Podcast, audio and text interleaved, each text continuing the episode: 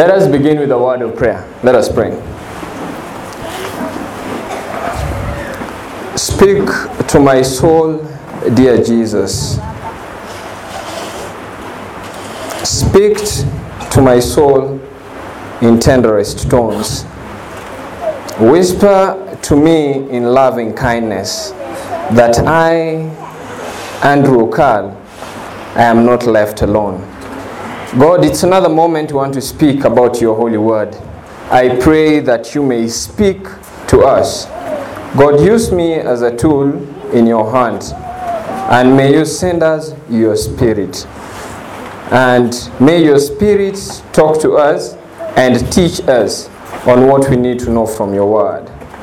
My cry this morning is come by here, dear Lord, come by here. We need your power. We need your spirit. We need everything from you. May you be with us and speak to us in this moment, in this hour, for your glory, now and forevermore. For this I pray in Jesus' name. Amen. Come by here, dear Lord, come by here. Come by here, dear Lord, come by here. Come by here, dear Lord, come by here. Oh Lord, come. Someone's crying, Lord, come by here, come by here. Someone's crying, Lord, come by here. Someone's crying, Lord, come by him. Oh Lord, come. We need your power, come by here. We need your power, come by him. We need your power, come by him.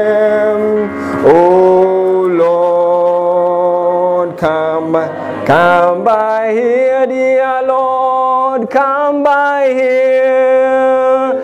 Come by here, dear Lord, come by here.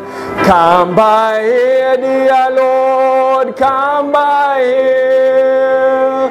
Oh Lord, come by here, come by here, dear Lord, come by.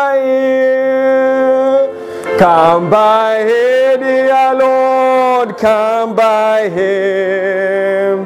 Come by Him, dear Lord, come by Him. Oh Lord, come by Him. Let us pray.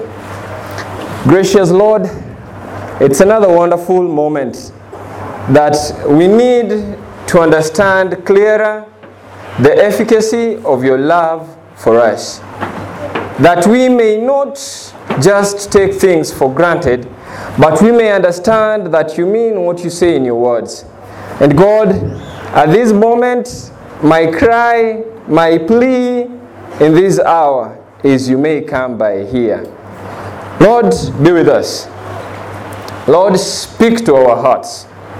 I know not what to say, but you know what I should say. So may you put it in my tongue. For this I pray in Jesus' name. Amen. The book is Second Kings. The chapter is 20. For a long time, I have loved the book of the Kings and the Chronicles. And uh, I've preached a series on the Kings quite a number of times. And uh, today, I am going to review one of the kings. I really love his story. For those who saw the bulletin, I think the title placed over there was The Beauty of Forgetting. Now, I think most of us will not agree that there is something good in forgetting, but I hope by the end of this presentation, we may understand the beauty of forgetting. And that will not be my sermon title. My sermon title I'll give as we get to chapter 21 of 2 Kings. Now, 2 Kings chapter 20 is the foundation because you need to understand something in 2 Kings chapter 20 before I get to the exact thing I want us to learn. In the book of 2 Kings chapter 20 reading from verses 1 the Bible says In those days was Hezekiah sick unto death and the prophet Isaiah the son of Amos came unto him and said unto him Thus saith the Lord Set thine house in order for thou shalt die and not live. Then he turned his face to the wall and prayed unto the Lord God, saying, I beseech thee, O Lord, remember now how I have walked before thee in truth and with a perfect heart, and have done that which is good in thy sight. And Hezekiah wept so. You all understand the story. You all know the story of how he pleaded with God and God gave him additional years. It is the additional years I want to focus on. So let us go to the point where God grants him his request. Verse 5 says, Turn again and tell Hezekiah, the captain of my people, Thus says the Lord God of thy father David, I have heard thy prayer and I have seen thy tears. Behold, I will heal thee on the third day, thou shalt go up into the house of the Lord. Verse 6 says, And I will add unto thy days 15 years. Now get this clearly because the sermon focuses from that place. I will add unto thy days 15 years. And then Hezekiah asks, What shall be the sign that will make me know that God has added unto my days 15 years? The Bible says this. That is verses 9. And Isaiah said unto him, The sign thou shalt have of the Lord, that the Lord will do the thing which he has spoken. Shall the shadow go forward 10 degrees or backward 10 degrees? Now, for the shadow to move forwards or backwards, what you need to do is to move the sun behind by 10 degrees. That is for the layman. But for those who understand geography, you need to put the earth in reverse gear. You move the earth backwards so that the sun itself is seen to be moving backwards by 10 degrees. The Bible said, Hezekiah answered, It is a light thing for a shadow to go down 10 degrees. Nay, but let the shadow return backwards 10 degrees. The Bible says Isaiah the prophet cried unto the Lord, and he brought the shadow 10 degrees backwards, by which it had gone down the dial of Ahaz. Now, when you read those verses, they seem to be very light. And verses 12 says that at that time Berodach Baladan, the son of Baladan, the king of Babylon, sent letters and a present to Hezekiah when he heard that Hezekiah had been sick. Now, what made the king of Babylon to send letters is because the Babylonians are sun worshippers. And being sun worshippers, when they see their God turned backwards by 10 degrees, they don't understand what happened. And so this was done by God as a symbol to Hezekiah that Hezekiah is going to be healed. So Hezekiah was given 15 additional years. Allow me to preach. For this is profound. Verse 21, not verse 21, but yeah, verse 21 of chapter 20 says this. And Hezekiah slept with his fathers, and Manasseh his son reigned in his stead. My sermon title, Because of Manasseh. The Bible says in verses 21 Manasseh was 12 years old when he began to reign, and he reigned for 50 and 5 years in Jerusalem, and his mother's name was Hephzibah. Now, Manasseh was 12 years old when he began to reign.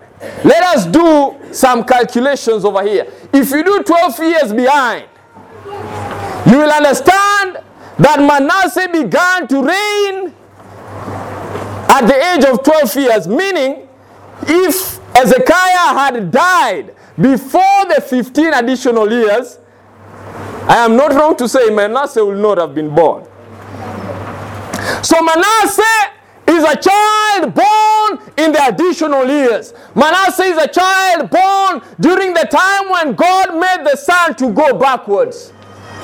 So when you're reading about Manasseh, the story of Manasseh, and that is why I love the book of Genesis chapter 41 verses 51. The meaning of the name Manasseh. Let's speak it from the book of Genesis. It says that Joseph called the name of his firstborn son Manasseh. For God, said he, hath made me to forget all my toils and all my father's house. Now, the name Manasseh means forgetting. I need you to have this clearly. The name Hephzibah means desirable. I need you to have this clearly because the story of Manasseh is an interesting one. He happened to have been the longest serving king of Judah. Manasseh served for 55 years. The second longest was Uzziah, who served for a paltry 52 years. But the father of Manasseh served for only 29 years. Manasseh began at the age of 12 and served until the time he was 67 years. Now, listen to what the Bible says. Manasseh, I've told you, was a child born in extra time. The time, the additional time that God had given. And now listen to what the Bible says in verses 2. He did that which was evil in the sight of the Lord after the abomination of the heathen, whom the Lord cast out before the children of Israel. Manasseh did that which was evil. But you know, when you read that verse, you will tell me, Andrew Carl, what is the difference between that verse and 2 Kings chapter 18 verses 4 or 1 Kings chapter 16 verses 32? You will count for me several verses in the Kings where the Bible says that they did evil in the sight of the Lord. So let me read for you to understand the evil that he did. The Bible says, He built up again the high places which Hezekiah his father had destroyed. And he reared up altars for Baal and made a grove, as did Ahab the king of Israel, and worshipped all the host of heaven and served them. The Bible says Manasseh did evil in the sight of the Lord. As though that was not enough, Manasseh worshipped all the hosts of heaven and served them. But wait, what does the Bible say in Deuteronomy chapter 17, reading from verses 3? Listen to these solemn words.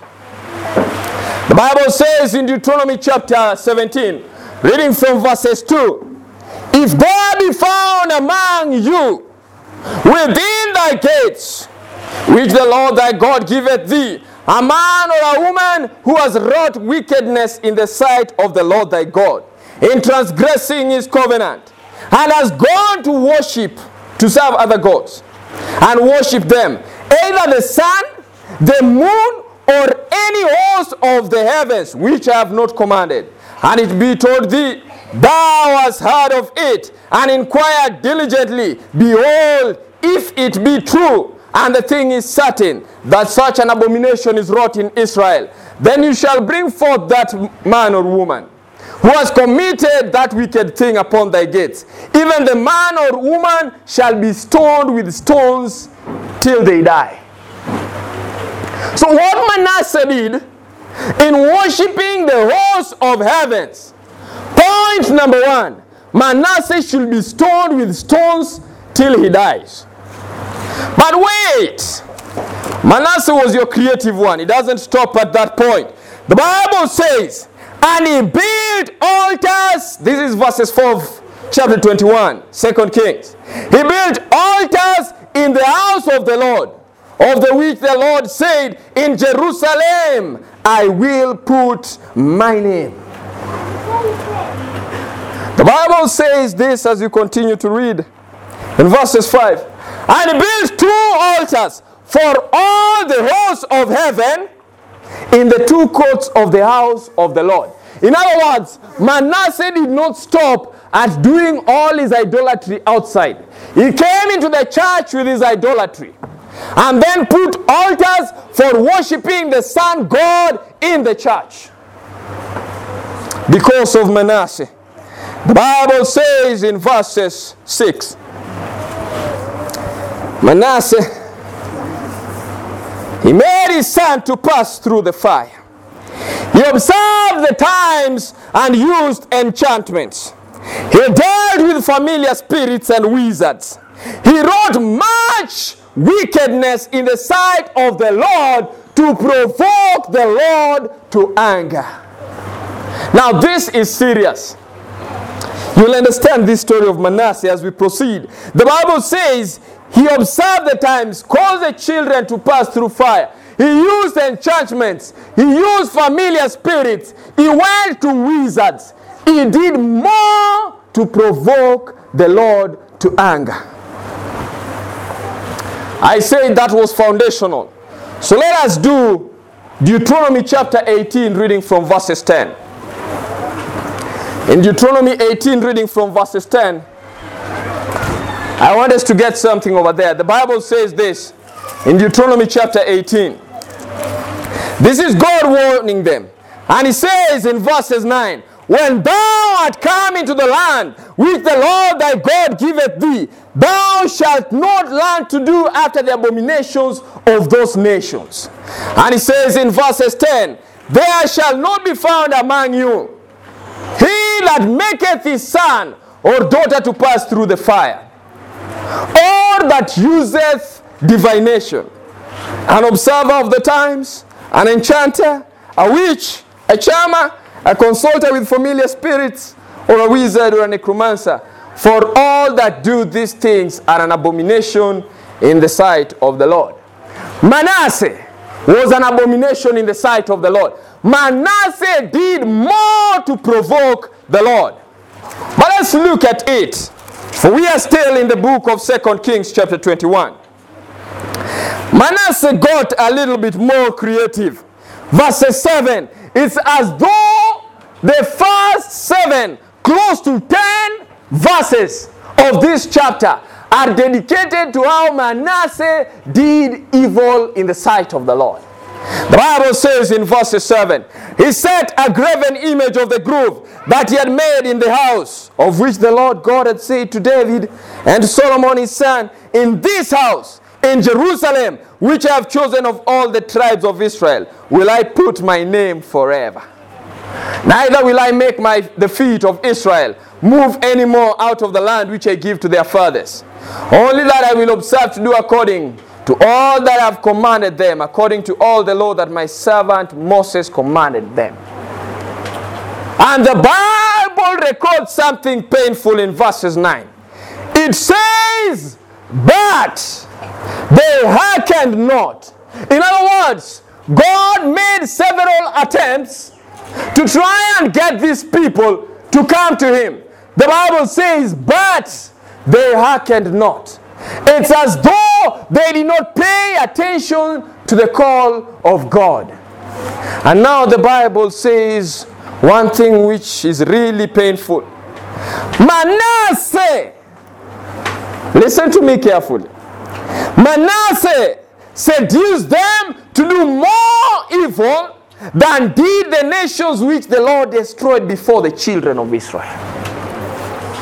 The Bible doesn't say Manasseh forced them.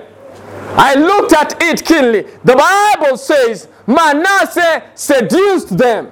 In other words, Manasseh used creative ways to try and get them to provoke the Lord.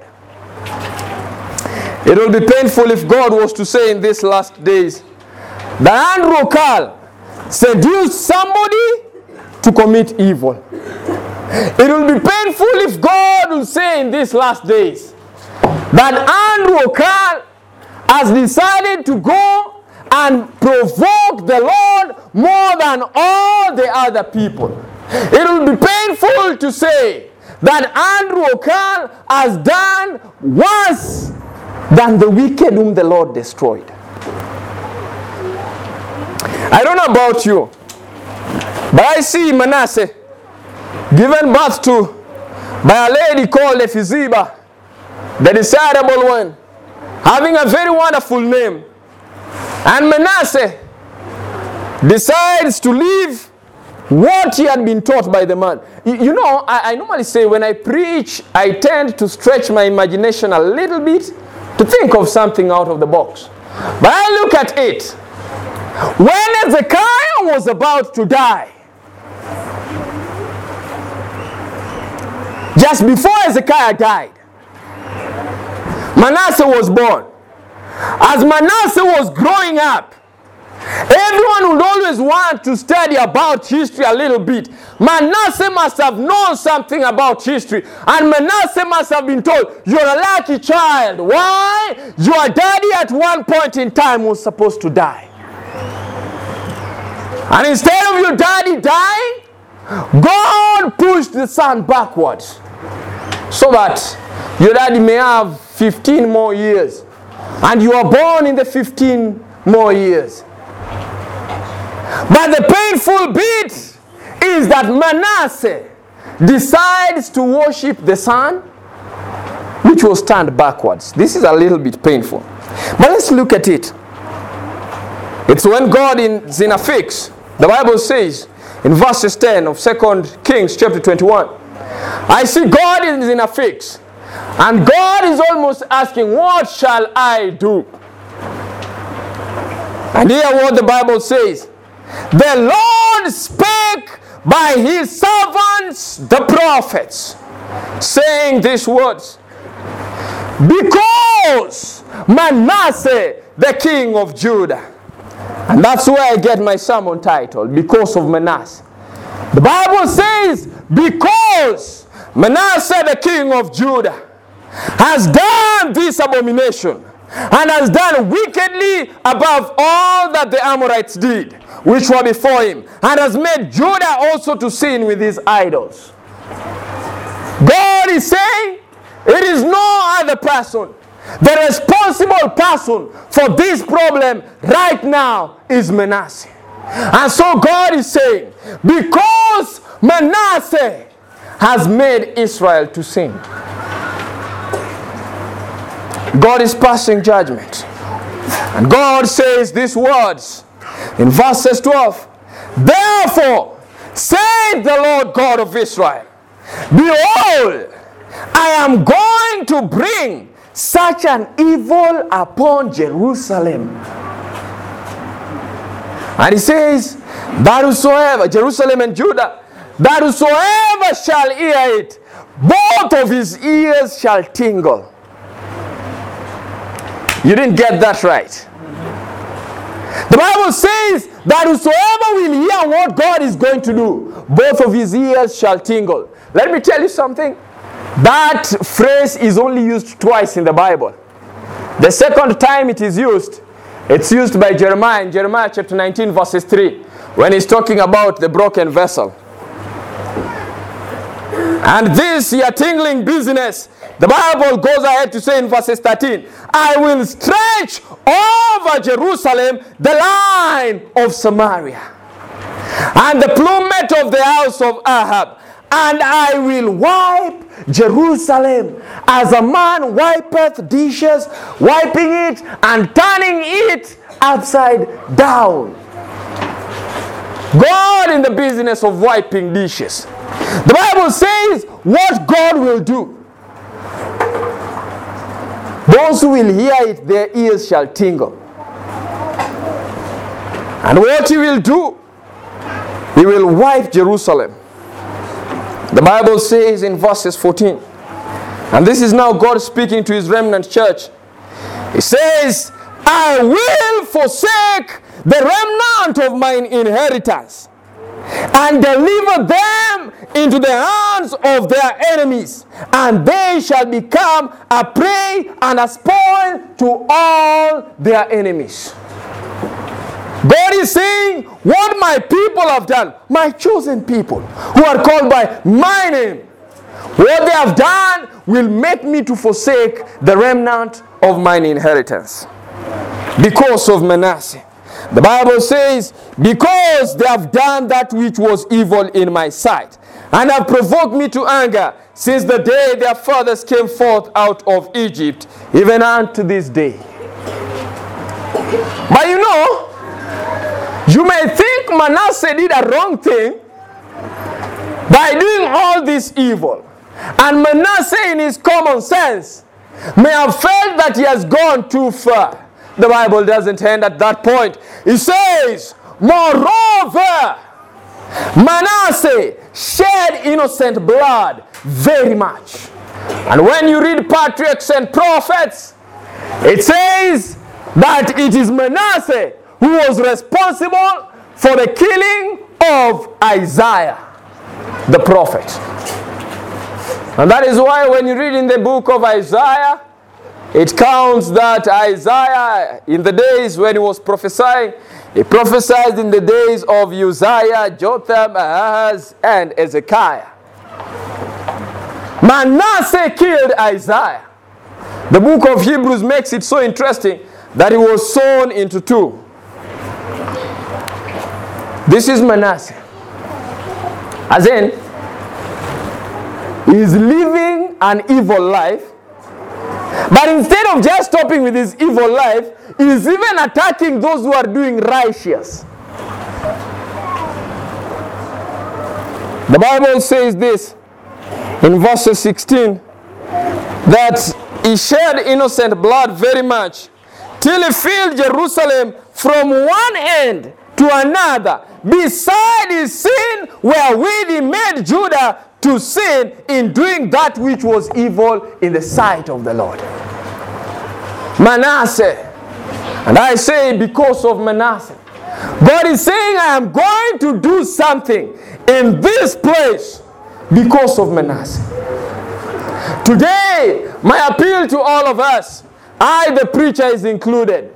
May God not get to a point where God has seen us committing evil, sinning left, right, front, center, and God has been patient with us. But even divine forbearance has got a limit. And God comes to a point, He says, I am going to do such a thing in Zimmerman because of Andrew. It will be painful. Because of Manasseh. I see Manasseh wasting his precious years in committing evil. And not only that, in fact, if you spend time looking at the book Patriarchs and Prophets, the chapter on Manasseh, it counts two kings. There is Manasseh and the grandson of Manasseh.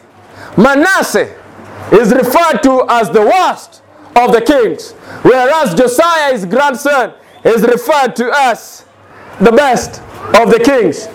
And in referring to Manasseh as the worst of the kings, it makes it clear that any person who spoke to Manasseh and tried to correct Manasseh, those ones fell as part of the innocent blood that Manasseh shed. As I look at the story of Manasseh, Second Kings chapter 21, when you go to verses 17, it ends the story prematurely. It says, Now the rest of the acts of Manasseh and all that he did and his sin that he sinned, are they not written in the book of the Chronicles of the Kings of Judah? Now, when that question is asked, I jump to the book of Second Chronicles chapter 33 to understand what is written in the Chronicles of the Kings of Judah. The Bible says in Second Chronicles chapter 33, reading from verses 9, my sermon because of Manasseh. That is my sermon title. The Bible says this of Manasseh in verses 9 of Second Chronicles chapter 3. Manasseh made Judah and the inhabitants of Jerusalem to err and to do worse than the heathen whom the Lord had destroyed before the children. And the Lord spake to Manasseh and his people, but they would not hearken. In other words, they were not willing to hear. I hear something in the book of Zechariah speak to my soul this morning. In the book of Zechariah, turn to that place and let me show you something that Zechariah says. This is found in Zechariah, it should be chapter 9. Zechariah speaks of these people, not Zechariah. Sorry. Yeah, it's Zechariah chapter 7. Sorry. It says this in Zechariah chapter 7. Reading from verses 11. But they refused to hearken. They pulled away their shoulders. They stopped their ears that they should not hear. Yeah, they made their hearts as adamant as a stone, lest they should hear the law and the words which the Lord God hath sent by his Spirit, in his Spirit, by the former prophets. Therefore came a great wrath from the Lord. In other words, before God destroys, God has to do everything necessary to save. And that is why in the book of it should be Hosea chapter 13 verses 8. He asks, How shall I give thee up? And when God is asking, How shall I give thee up? God is simply saying, I am not in the business of destroying human beings. I came on planet Earth to save them, not to destroy them. It's a very expensive mission. Can you think if God wanted to destroy sinners, why would Jesus spend all the time to leave glory and come on planet Earth to come and die on the cross only for people he wants to destroy? How? Doesn't make sense. That's why in John chapter 3, verse 16, it says, For God so loved the world that he gave his only begotten Son, that whosoever believes on him should not perish but have everlasting life. For God did not send his Son into the world to condemn it, but that the world through him might be saved. God is in the business of saving somebody. And today, God looks at Manasseh and he speaks to us about Manasseh. I have tried everything with Manasseh. I have sent the prophets, but they are busy killing the prophets.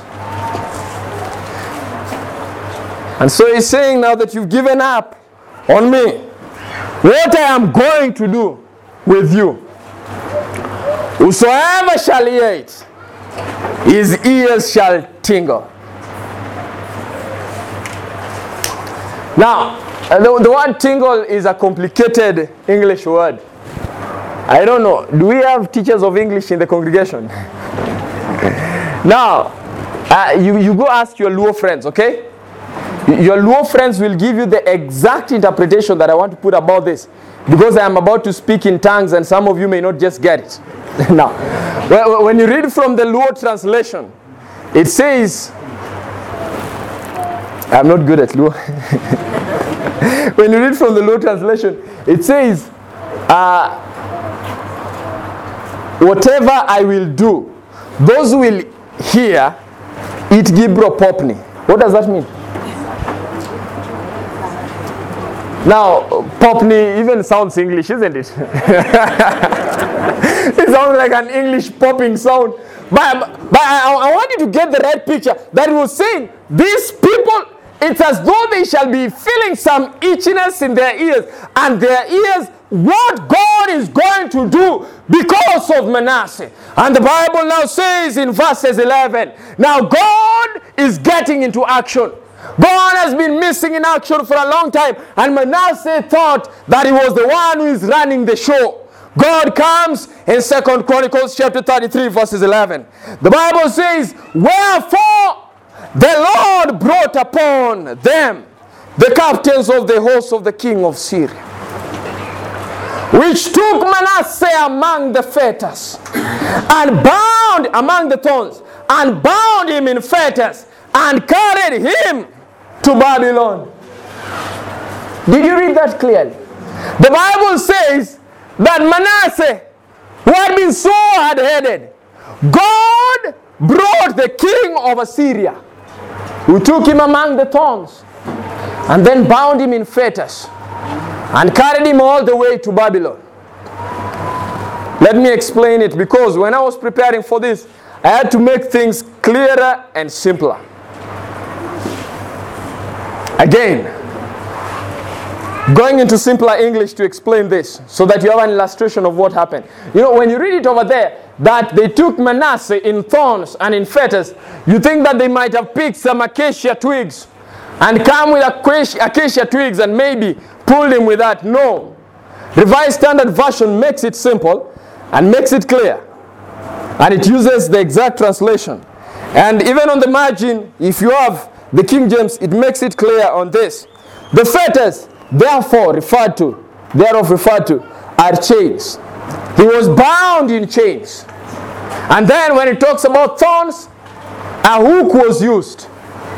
Now, I, I want you to understand Manasseh, who had been taking God for granted, now God says, Wait, I want to do something that whosoever will hear what has been done to Manasseh, their ears shall tingle. And when God came with the king of Assyria, God told the king of Assyria, Go and take Manasseh. And in my imagination, I see Manasseh bound in chains and being dragged by a hook all the way up to Babylon. And the Bible says these solemn words in verses 12. If, get me clearly, there's a reason I'm stressing the word if. If the story of Manasseh ended in Second Chronicles chapter 33 and verses 11, I will not have used it in today's sermon. With the sermon title being The Beauty of Forgetting. But there is a second part that I want you to look at. And somebody told me one time that preacher, be always sure that every time you're preaching, don't leave people hopeless. I've, I've, found we preachers nowadays have become, have, uh, I've perfected the art of making people so hopeless. You preach a sermon to the point you are through. Everyone feels like they have nowhere they are going to. so today, I am preaching about Manasseh, and I don't want you to leave this place hopeless. The story of Manasseh speaks to my heart when the Bible says in verses 12, and when he was in affliction. Listen to that clearly. When Manasseh was in affliction, he besought the Lord God, his God, and humbled himself greatly before the God of his father. Somebody say amen. amen. That when he was in affliction,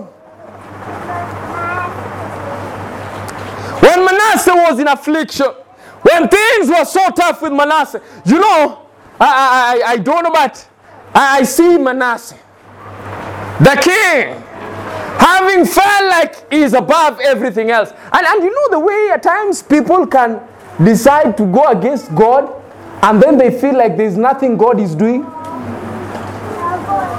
It's in Ecclesiastes chapter 8, verses 11. It says, Because sentence against an evil work is not executed speedily, the hands of the sons of men is fully set in them to do evil. The moment God has given us probation, we have been doing something that is wrong. God is giving us probation, but we can't see it. Wait. A time will come. Somebody said you will have to kneel at some point in time. And somebody said you will have to pray and cry at some point in time. Better do the praying and crying right now. By the way, it's true. This is not just Andrew Okal's imagination. It's true. Some people will be crying to the rocks and the hills to fall on them and hide them from the face of Jesus Christ. The time to cry is right now. The Bible says Manasseh, when he was in his affliction and so painful, some of us will never remember God until when we get into affliction. And now, between a rock and a hard place, As they say, between the devil and the deep blue sea, you will have to cry to the Lord.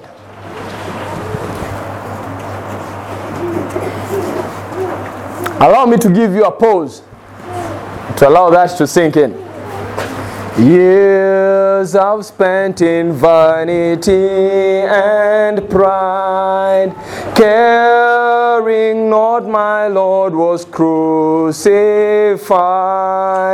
knowing not it was for me he died on Calvary.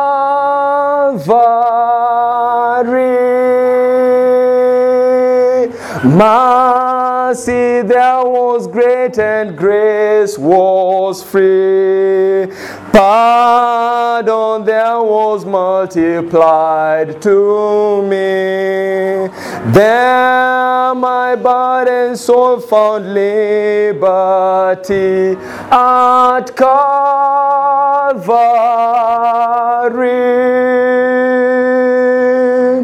By God's word at last my sin I learned. Then I trembled at the low had till my guilty soul imploring turned to Calvary.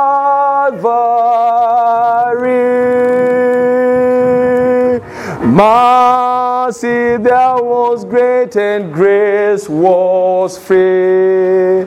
Pardon there was multiplied to me. There my burdened soul found liberty at Calvary.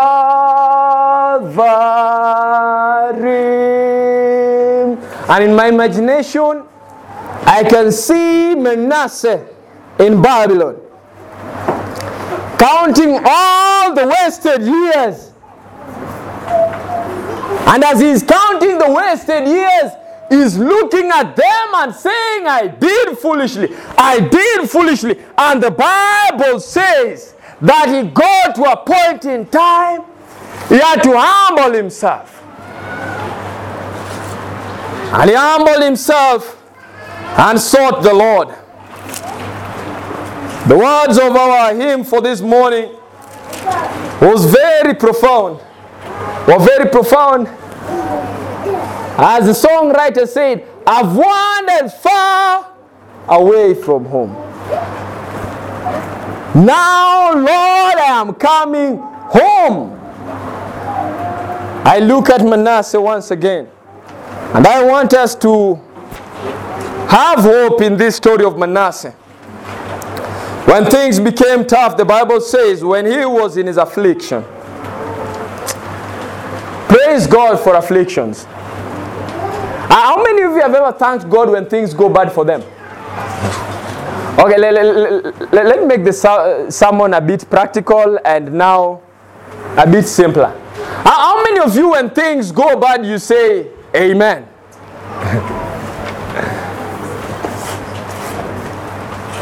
Allow me not to tread in that ground. But, oh, oh, okay, I, I, I love the youths. I love the youths. You, you, you know the youths are my friends. Uh, youths, let, let, let's, let, let's ask a very simple question. Uh, how many youths, when, you've been dumped or you've broken up, you, you're busy over there saying, Amen, God.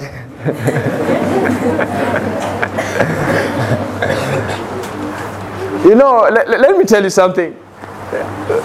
Uh, from, from the time I started working in Nyeri, I, I went to that place. I never loved the place, and I'm striving hard to like it, but imekata. But th- there's a phrase I developed over there that God is in control. So even if things don't seem to be wonderful, I get to the office and everyone is speaking in Kikuyu and I am floating, I'm not understanding everything. At the back of my mind, I say, God is in control. And today I want to tell you something. When God leaves you to go through tough times, you must learn to have that at the back of your mind that God is in control. And when you know that God is in control, now you get a Manasseh complex. You go like Manasseh and say, wait, now this moment of affliction is not an opportunity for me to complain. This is a time for me to humble myself and seek the Lord in prayer. The Bible says that Manasseh prayed unto God and he was entreated of him and heard his supplication. Somebody say amen. amen. We serve a God who can hear from wherever.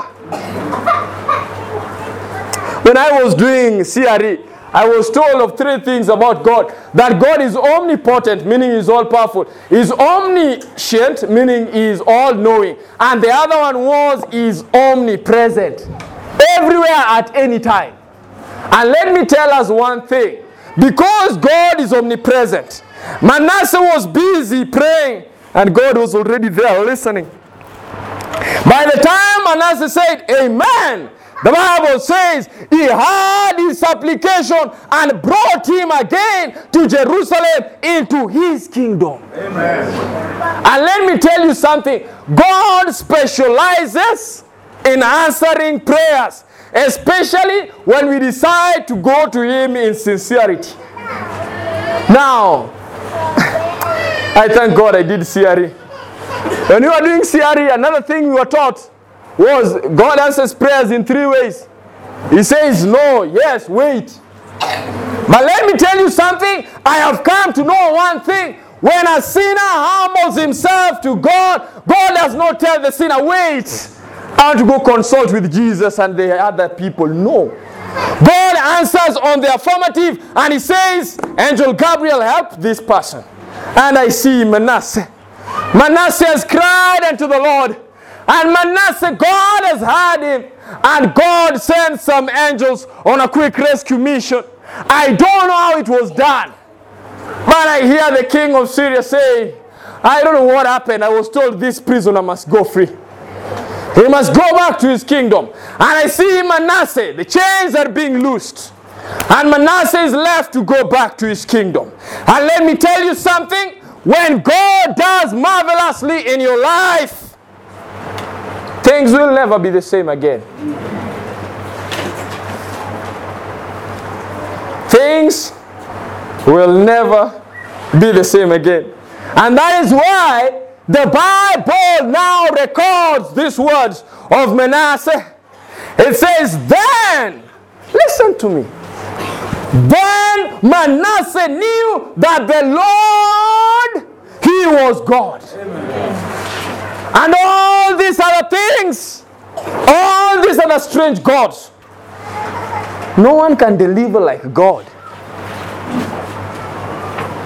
And let me tell you, I got something from this should be the book Help in Daily Living. Let me give you some help in daily living as I seek to climax the song, the sermon and close. Listen to what Sister White says. Help in Daily Living, page 10, paragraph is 3.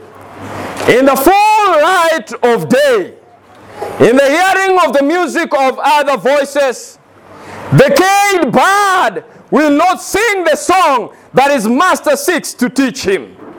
He learns a snatch of this, a thrill of that, but never a separate and entire melody.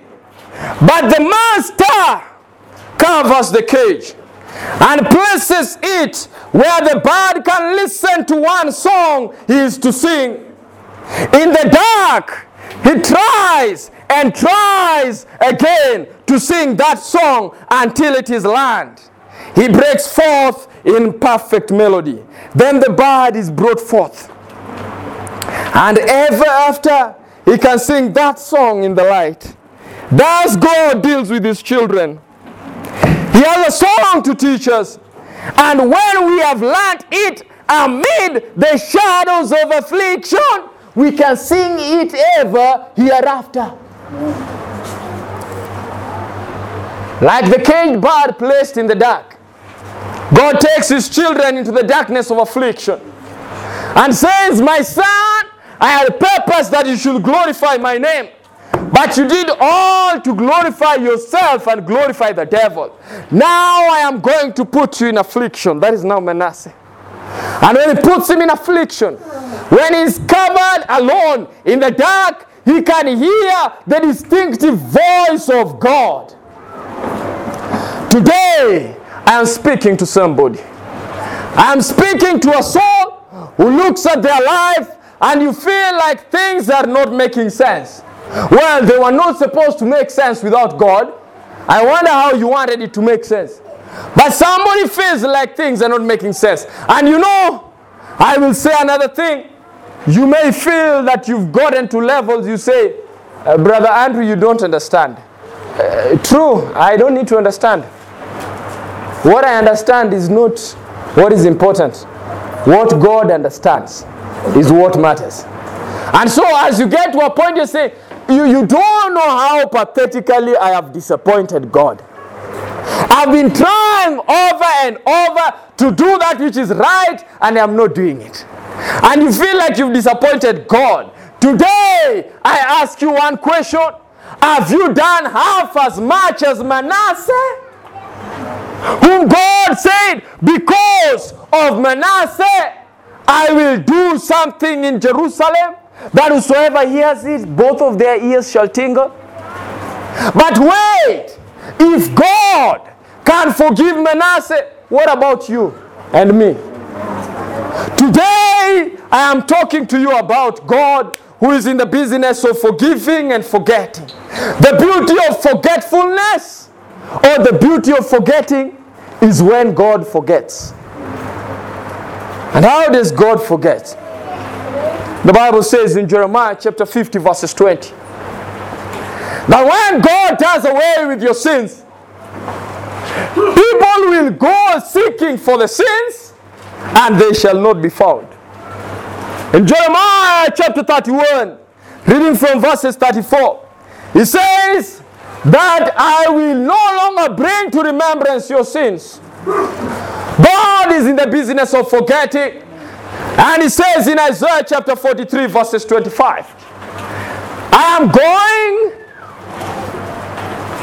to forgive you. And when I forgive you, I will no more bring it into remembrance. God is in the business of forgiving. And he says in Isaiah chapter 38, the verse is 18, and I like this part. He says that your sins and your transgressions are going to be thrown behind the back of God. God is saying, I am not going to remember your sins. When God is speaking about Manasseh, he did not like what Manasseh did. But when Manasseh humbled himself, God forgave him.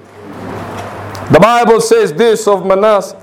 As I now seek to close, it says in verses 14, and now listen to what I call revival and reformation in its entirety, and why Manasseh is one of my characters whom I love. The Bible says, Now after this, he built a wall without the city of David, and on the west side, entering on the west side of Gihon, into the valley, even into the entering of the fish gate, and compassed about Ophel and raised it a very great height, and put captains of war all in all the fenced cities of Judah. Listen about Manasseh. The Bible says, and he took away the strange gods and the idol out of the house of the Lord, and all the altars that he had built in the mount of the house of the Lord and in Jerusalem, and cast them out of the city. Somebody say amen. amen. Manasseh. I see Manasseh accepting God, and he says, faith without action is dead. And so he says, because I have believed in God and I have turned my ways, I can no longer have these strange idols over here.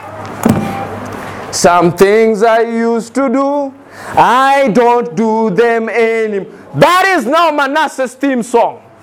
I see him seated on the throne and he's saying, Some things I used to do, I don't do them anymore. Why? There is a great change since I have been born again.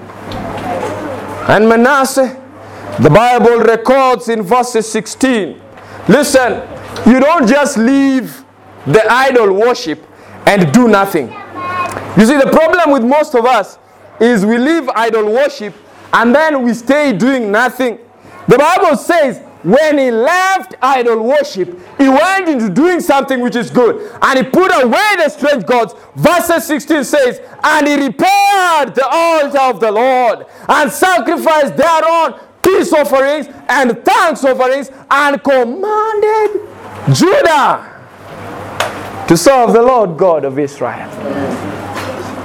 As then Manasseh is saying, Because God has forgiven me, I did more to seduce people against God. Now I am beginning a reformatory work in Jerusalem.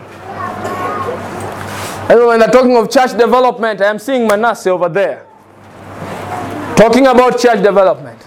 And I'm seeing Manasseh. The Bible says that he commanded Judah to serve the Lord. Is that not evangelism? Manasseh was out to serve the Lord with all his soul, with all his strength, and with all his might when he had seen God. Having an experience with God changes you. The Bible says in verses 17, Nevertheless, the people did sacrifice still in the high places, yet unto the Lord their God. Manasseh, God is in the business of saving mankind. That's why I am asking you today are you willing to trust in God? If Manasseh, by the way, if you forget everything that I have preached today, just remember this. If Manasseh, with all the sins Manasseh had committed, to the point that I see God divinely trembling and saying that whatever Manasseh has done will make me do something in Israel that I will do and whosoever hears it, both of their ears shall tingle. He says, I am going to set the lion of Samaria in Jerusalem, and the plummet of Ahab, I am going to set it, and it shall be as a man wipeth dishes and turneth them. God is saying, I am going to wipe Jerusalem because of Manasseh. But despite all that, when common sense rushed into Manasseh's head, the story of the prodigal son says, when he came to his senses, the story of Manasseh says that he humbled himself. That is coming to your senses. Let me tell you, I see God in the business of forgiving mankind. And I can now end the sermon with Psalms chapter 103.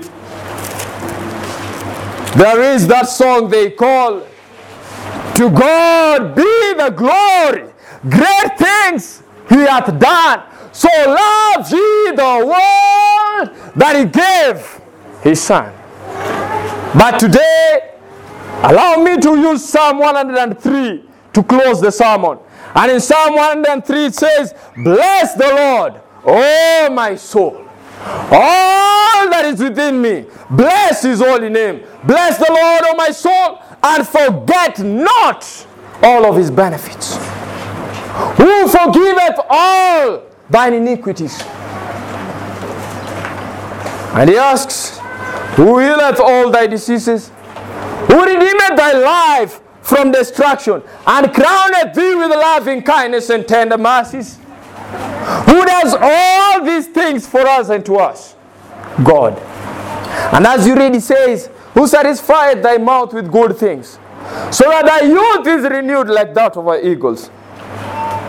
The Lord executes judgment and righteousness for all that are oppressed. He made known his ways unto Moses, and his acts unto the children of Israel. Brothers and sisters, let's now close with these closing verses.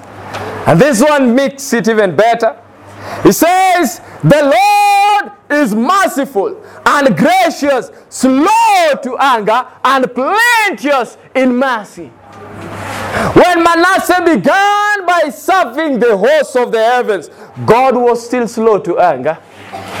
When Manasseh decided to make his children pass through the fire, God was still plenteous in mercy.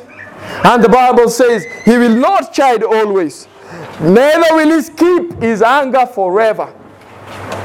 And he did not keep his anger with Manasseh forever. The Bible says, He hath not dealt with us, inclusive of Andrew Okal. He has not dealt. I think today I need to put the word me over there. Allow me to make a Bible revision in quotes.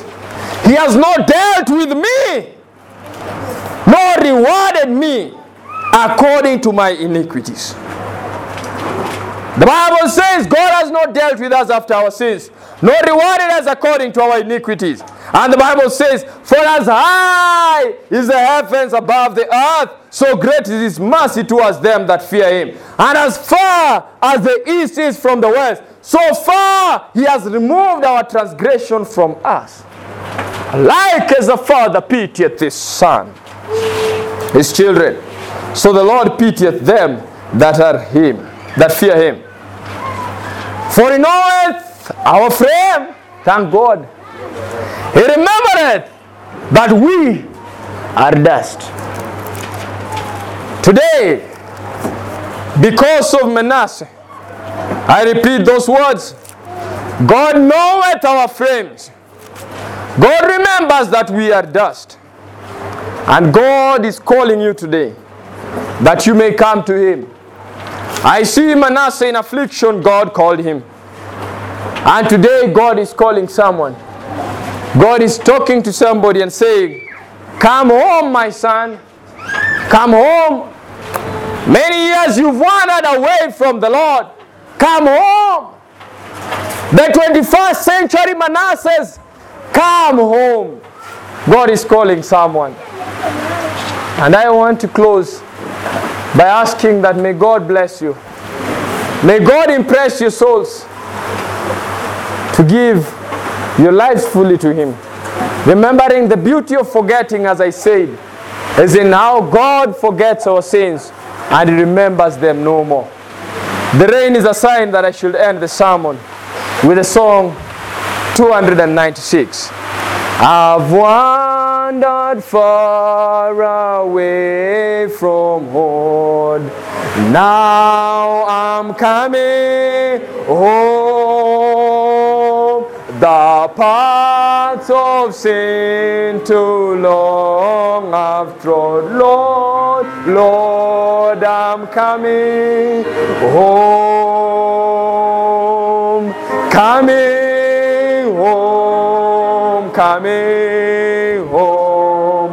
Never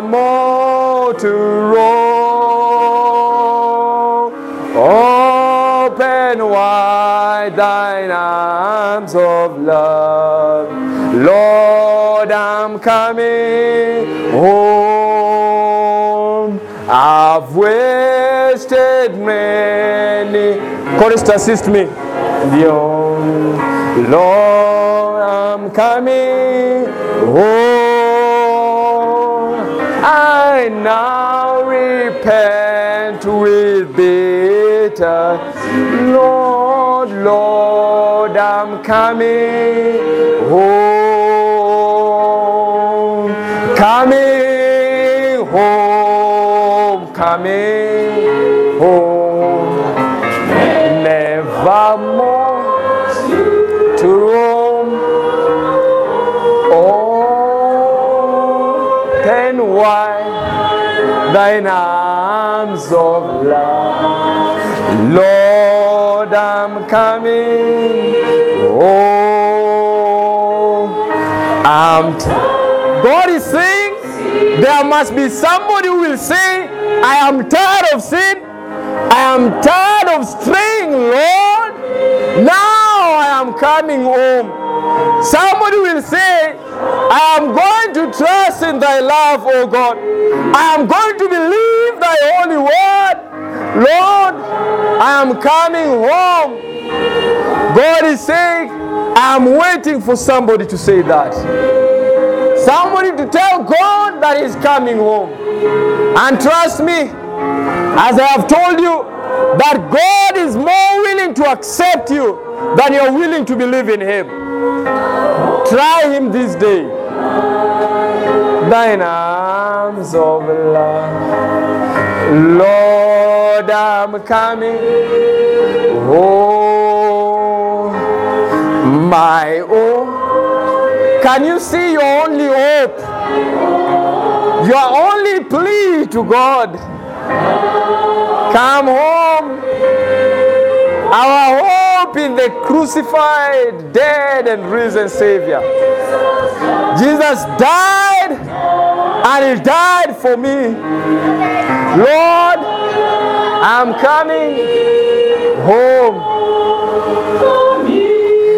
Coming home, coming home, never more to roam. Open wide arms, oh Lord, Lord, I'm coming home. I need. Let's rise up as we sing the last one. Somebody needs the cleansing blood of Jesus. I wish you knew that. Oh, oh, wash me whiter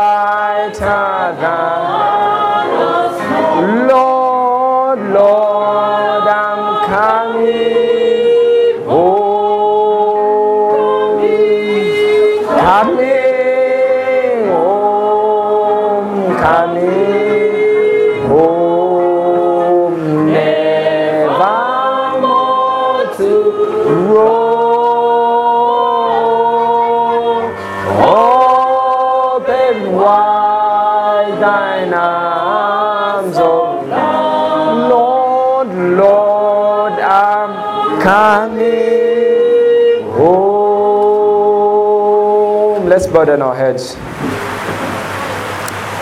I want to pray with somebody. Is there somebody who, in their hearts they are saying, Lord, I've wandered far away from you. This is a specific appeal. I want to come home today. The beauty of the story of Manasseh has made me know that God, you can forgive me of all my sins, no matter how great they are. Is there somebody of that sort, somebody who feels a burden in their hearts to just make a decision for God? This is a very specific appeal. Somebody is such a burden, put up your hand. I want to pray with you. You're saying, I've wandered far away from God. Now I am coming home. It's very specific. Please, if you don't mean it or if you are doubting, just put down your hands. But if you mean it, somebody is saying, My only plea, my only hope is Jesus. I've looked at my life and I am a miniature Manasseh. But today, I want to take God at His word and come for the forgiveness of the Lord. Somebody just saw, just put up your hand. I want to pray with you. Let us pray. Most gracious and ever living Master, who art in heaven, thank you very much because you are God. Thank you very much because you are a sin pardoning God. Thank you very much because you are our Redeemer. Before your presence in this hour, your children have put up their hands. They're saying, I have wandered far away from God. Lord, I want to come home. And God, if you can give Manasseh a second chance, give me a second chance.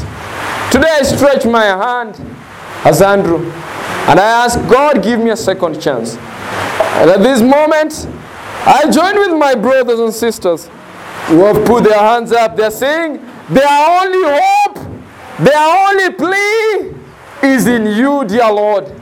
And today they are asking for forgiveness for sins and iniquities they have committed knowingly and unknowingly. God, I pray for all of us in a special way. Having spoken to us on this holy Sabbath, may you help us to live godly, righteously, and soberly in this present world. For this is my humble prayer, believing and trusting in the mighty name of your Son, Jesus Christ. Amen. Let us sing the song, Lord, I'm coming home, once more as we resume our seat. I've wandered far away from God. Lord, I'm coming home.